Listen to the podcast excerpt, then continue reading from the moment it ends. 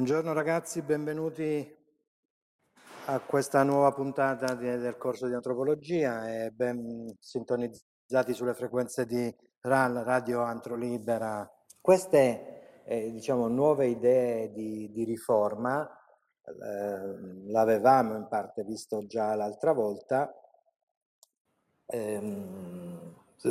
si fondano all'inizio del Novecento su, su due idee di città, la città giardino di Howard e, e, la città industriale di Tony Garnier, che entrambe in qualche modo eh, eh, hanno come intenzione quella di gestire eh, diciamo, e di organizzare entrambe le, le funzioni eh, e i temi della convivenza del, della città giardino con l'industria, quindi di una qualità in qualche modo ambientale con quella della, del, dell'industria. E, ehm, diciamo ci si accorge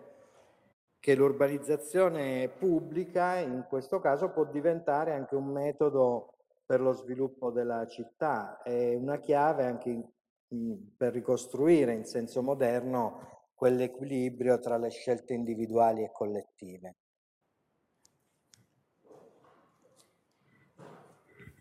E in questo senso l'amministrazione e gli operatori eh, tentano di spartirsi i compiti. L'amministrazione acquista anche attraverso quell'istituto dell'esproprio, che è ancora qualcosa che, che vale, vale, oggi, eh? i terreni eh, diciamo, da trasformare, ehm, da urbanizzare, quindi da creare quelle condizioni per le urbanizzazioni primarie e, ehm, e cede diciamo, delle porzioni fabbricabili ai vari operatori pubblici e privati in qualche modo in una sorta di pareggio economico. Questo è un sistema che per tutto il Novecento andrà avanti e si costruiranno parti di città importanti, anche e soprattutto periferiche, con le case di edilizia sovvenzionata, eh, cosiddette di economiche popolari. E, ehm, e, diciamo ci si accorge in qualche modo che questa urbanizzazione pubblica, ehm, quindi questo sistema, può diventare un metodo per lo sviluppo delle città è una chiave in qualche modo per ricostruire in senso moderno eh, le, le, città e, e, le scelte che in qualche modo attengono all'individuo e anche alla collettività, come Victor Horta o Van de Velde, eh, Olbrich, Hoffman, anche Charles McIntosh in qualche modo vogliono rinnovare, hanno uno spirito di rinnovamento che anche per parti deve, deve avvenire, e, ehm, altri artisti, eh, e non a caso citiamo gli architetti, gli artisti, perché è un mescolamento assolutamente importante, quello dove l'arte e la tecnica ancora fanno parte insieme di un unico sapere. Eh, sono quegli artisti neoplastici come Van Desburg o Mondrian eh, che si sono resi conto anche lucidamente che si tratta di trasferire la ricerca artistica nella vita e quindi di non creare quello scollamento tra la tecnica e l'arte. E poi non è a caso che uno di loro di, di, che fa riferimento a questa corrente dei neoplastici, questo eh, Cornelis Van Isteren, diventa nel 28 l'unico caso eh, che realizza un'esperienza di pianificazione moderna con il piano regolatore di Amsterdam e quindi è l'unico caso di un artista che riesce a realizzare un piano regolatore generale. Il movimento che è stato chiamato dell'architettura moderna coglie con estrema tempestività eh, il momento in cui ci sono molte fila da riannodare e dove sono aperte e disponibili diverse occasioni il desiderio di una nuova integrazione di valori dopo quella che è la, la tragedia della prima guerra mondiale e, e, i grandi programmi anche di costruzione del dopoguerra eh, creano diciamo della, eh, un climax eh, l'inizio di una ehm, compressione, diciamo, scientifica di quelli che sono dei comportamenti eh, individuali e collettivi di riflessione e pensiero di ricostruzione. E il tentativo è, è compreso in un tempo brevissimo, dal 1919, quindi dalla fine della Prima Guerra Mondiale, fino al 29, eh, dove si imprime una svolta in qualche modo durevole eh, nella cultura europea architettonica e, e urbana. E progettisti di varie tendenze in qualche modo imparano a collaborare e a confrontarsi tra loro, sicuramente in uno dei punti chiave che è la Bauhaus di Walter Gropius. E diciamo da questo crogiolo, da questo eh, eh, proprio climax no, in cui ci si sente parte di, e portatori di una cultura importante, nascono, escono proprio le più straordinarie esperienze architettoniche che erano da molti secoli scomparse. E personaggi appunto come Mies van der Rohe, Corbusier, Alvaralto. Eh, questo, questo, clima eh, della cultura artistica europea eh, che taglia nello stesso tempo i legami con la tradizione propria dell'Europa e, e, offre diciamo, quelle che sono delle basi culturali, concettuali in, che valgono per tutto il mondo e, e, proprio al fine di modernizzare qualsiasi tradizione in qualsiasi parte del globo. Tant'è che lo sappiamo, diventerà l'international style, no? l'architettura internazionale. E da questo momento il movimento moderno nell'ambito europeo eh, nella sua portata internazionale, universale, cambia proprio il modo di pensare di eh, modificare la città, eh, facendo sì di rimuovere anche quel grosso fardello proprio della tradizione storica europea e andando verso eh, limiti e spingendosi verso possibilità ehm,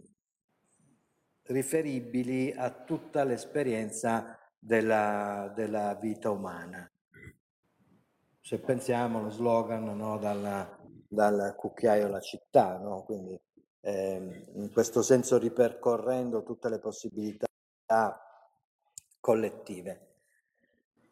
E si perde diciamo, la continuità soggettiva con quella che può essere la vicenda europea, la storia europea, per recuperare invece quella comprensione oggettiva degli interventi umani nel senso collettivo. Il ruolo della città è fondamentale perché eh, diventa eh, un, il sistema paesistico, se volete, parziale perché contrapposto in qualche modo al territorio e le funzioni della città, che sono l'abitare, il lavorare, il coltivare il corpo e lo spirito, la circolazione sicuramente, ehm, gli spostamenti, si definiscono i caratteri e le tipologie attraverso diciamo, quella che poi diventerà quella rigida zonizzazione no, dei piani regolatori generali che si attueranno per, eh, con lo zoning che è l'individuazione di dove posso collocare una residenza, ovviamente di dove dall'altra parte posso collocare un'industria. E questo, diciamo, lo zoning è il principio cardine dei piani regolatori generali, cioè la specializzazione della città per funzioni. Quindi l'elemento funzionale minimo non è più l'edificio, non è più la casa isolata o il palazzo, ma diventa l'alloggio e partendo dall'alloggio si smontano le norme e le forme tradizionali di aggregazione e se ne studiano altre eh, sempre rispondendo a delle gamme, a delle situazioni e delle esigenze eh, diverse. E, e, quindi questo diventerà la dimensione minima, quella che poi vedremo sarà e apparterrà all'existence minimum, no? alla casa della, come riproduzione della forza lavoro. Eh, dell'architettura moderna è una lotta politica, quindi prima ancora di essere una rivoluzione tecnica. e, e sicuramente i principi generali che valgono per tutto il mondo eh, sono la priorità della pianificazione urbanistica sulla progettazione architettonica e qui leggete come la collettività sia più importante dell'individuo. Vi ricordate quando succede questo? Abbiamo parlato della rivoluzione francese, no? Quando in un momento di, di rivoluzione eh, il personale, l'individuo non, non, è più importante, il personale avevamo detto è fumo negli occhi e la collettività l'importanza. Il secondo punto è la massima economia nell'impiego del suolo. Pensate che ancora da poco a oggi siamo a delle leggi che normano eh, il, il, proprio il consumo di suolo, no? La, che, che deve essere a consumo zero, quindi bisogna prioritariamente privilegiare il recupero anziché andare a costruire laddove non c'è nulla. La rigorosa razionalità delle forme architettoniche, qui no, individuiamo quella, quell'ornamento che diventa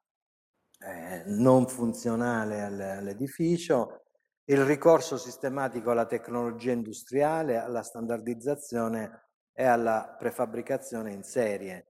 Eh, la Francia, la Germania, ma anche l'Italia, magari in modo tardivo, hanno assolutamente utilizzato la, la, pre, la prefabbricazione, quindi la casa diventa un prodotto industriale, siamo nell'industria avanzata, siamo in quell'industria dove anche la casa e la prefabbricazione fa parte di quel meccanismo della, della produzione. E infine che la concezione dell'architettura e della produzione industriale eh, qualificata come fattori che condizionano il progresso sociale e l'educazione democratica della comunità. Caratteri del movimento moderno eh, sono, li riassume in questi cinque punti Bruno Taut nel 29 e dove eh, egli dice che ogni edificio deve raggiungere la migliore utilità possibile. Eh, ricordiamoci, qui eh, ormai diciamo, siamo in quel programma per cui eh, la, la, la forma segue la funzione.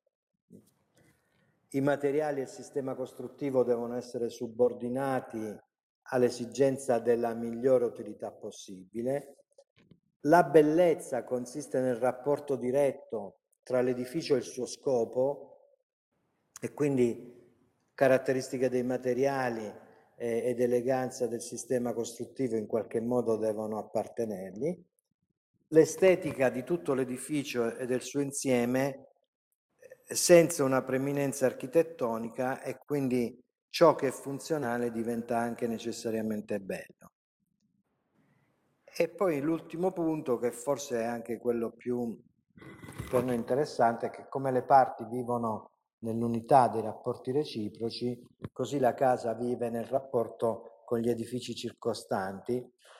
e la casa è il prodotto di una disposizione collettiva e sociale. Questo scivolamento eh, dalla casa alla città e viceversa eh, finisce col costituire quel modello indissolubile nelle questioni avanzate dal movimento moderno, e sarà, diciamo, dall'inizio fino al suo declino fonte di dibattito, di confronto, di scontro, aprendosi poi a interpretazioni eh, differenti e dipanandosi in, in, altrettanti filoni e correnti diverse. Ma da questo eh, dibattito, eh, se volete, culturale molto forte, molto importante, che ha caratterizzato il Novecento, eh, nascono i temi dell'architettura che interpretano e sviluppano i principi di, proprio di rinnovamento dell'intera disciplina eh, dell'architettura, della, delle competenze urbane, anche proprio in risposta a una mutata eh, realtà sociale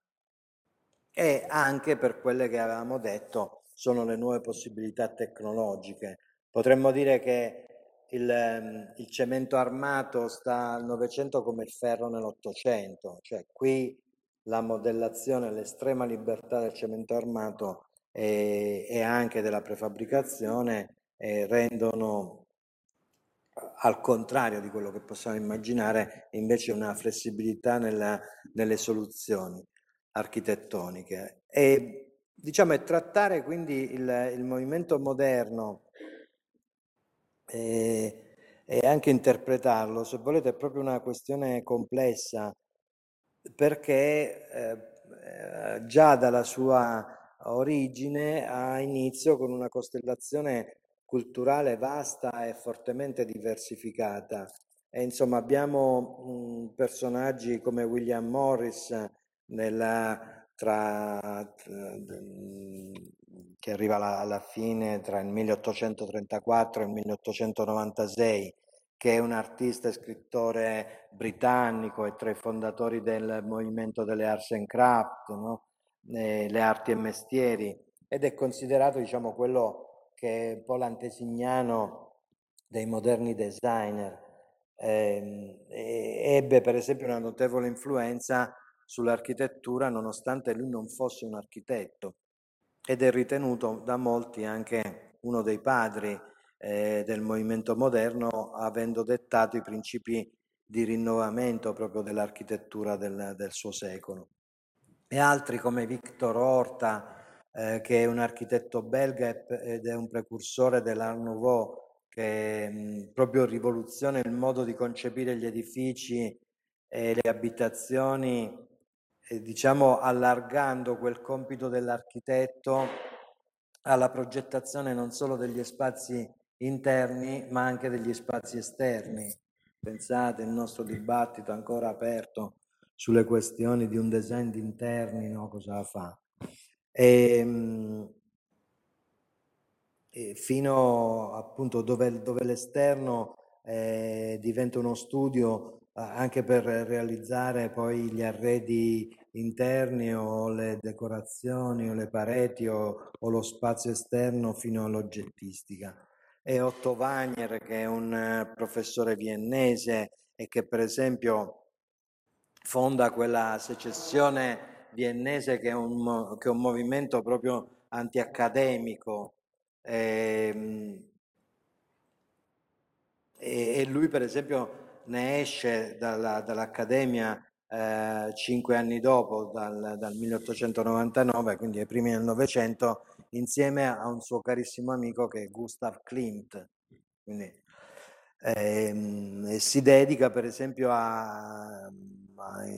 si applica a progetti in cui i principi di semplicità e funzionalità diventano per lui lo stile utile.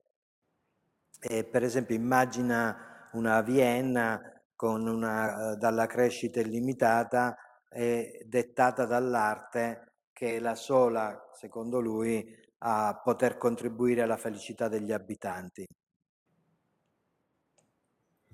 vince un concorso anche nella Vienna del, del 1892 proprio con questo motto dell'artis sola domina necessitas, cioè solo, solo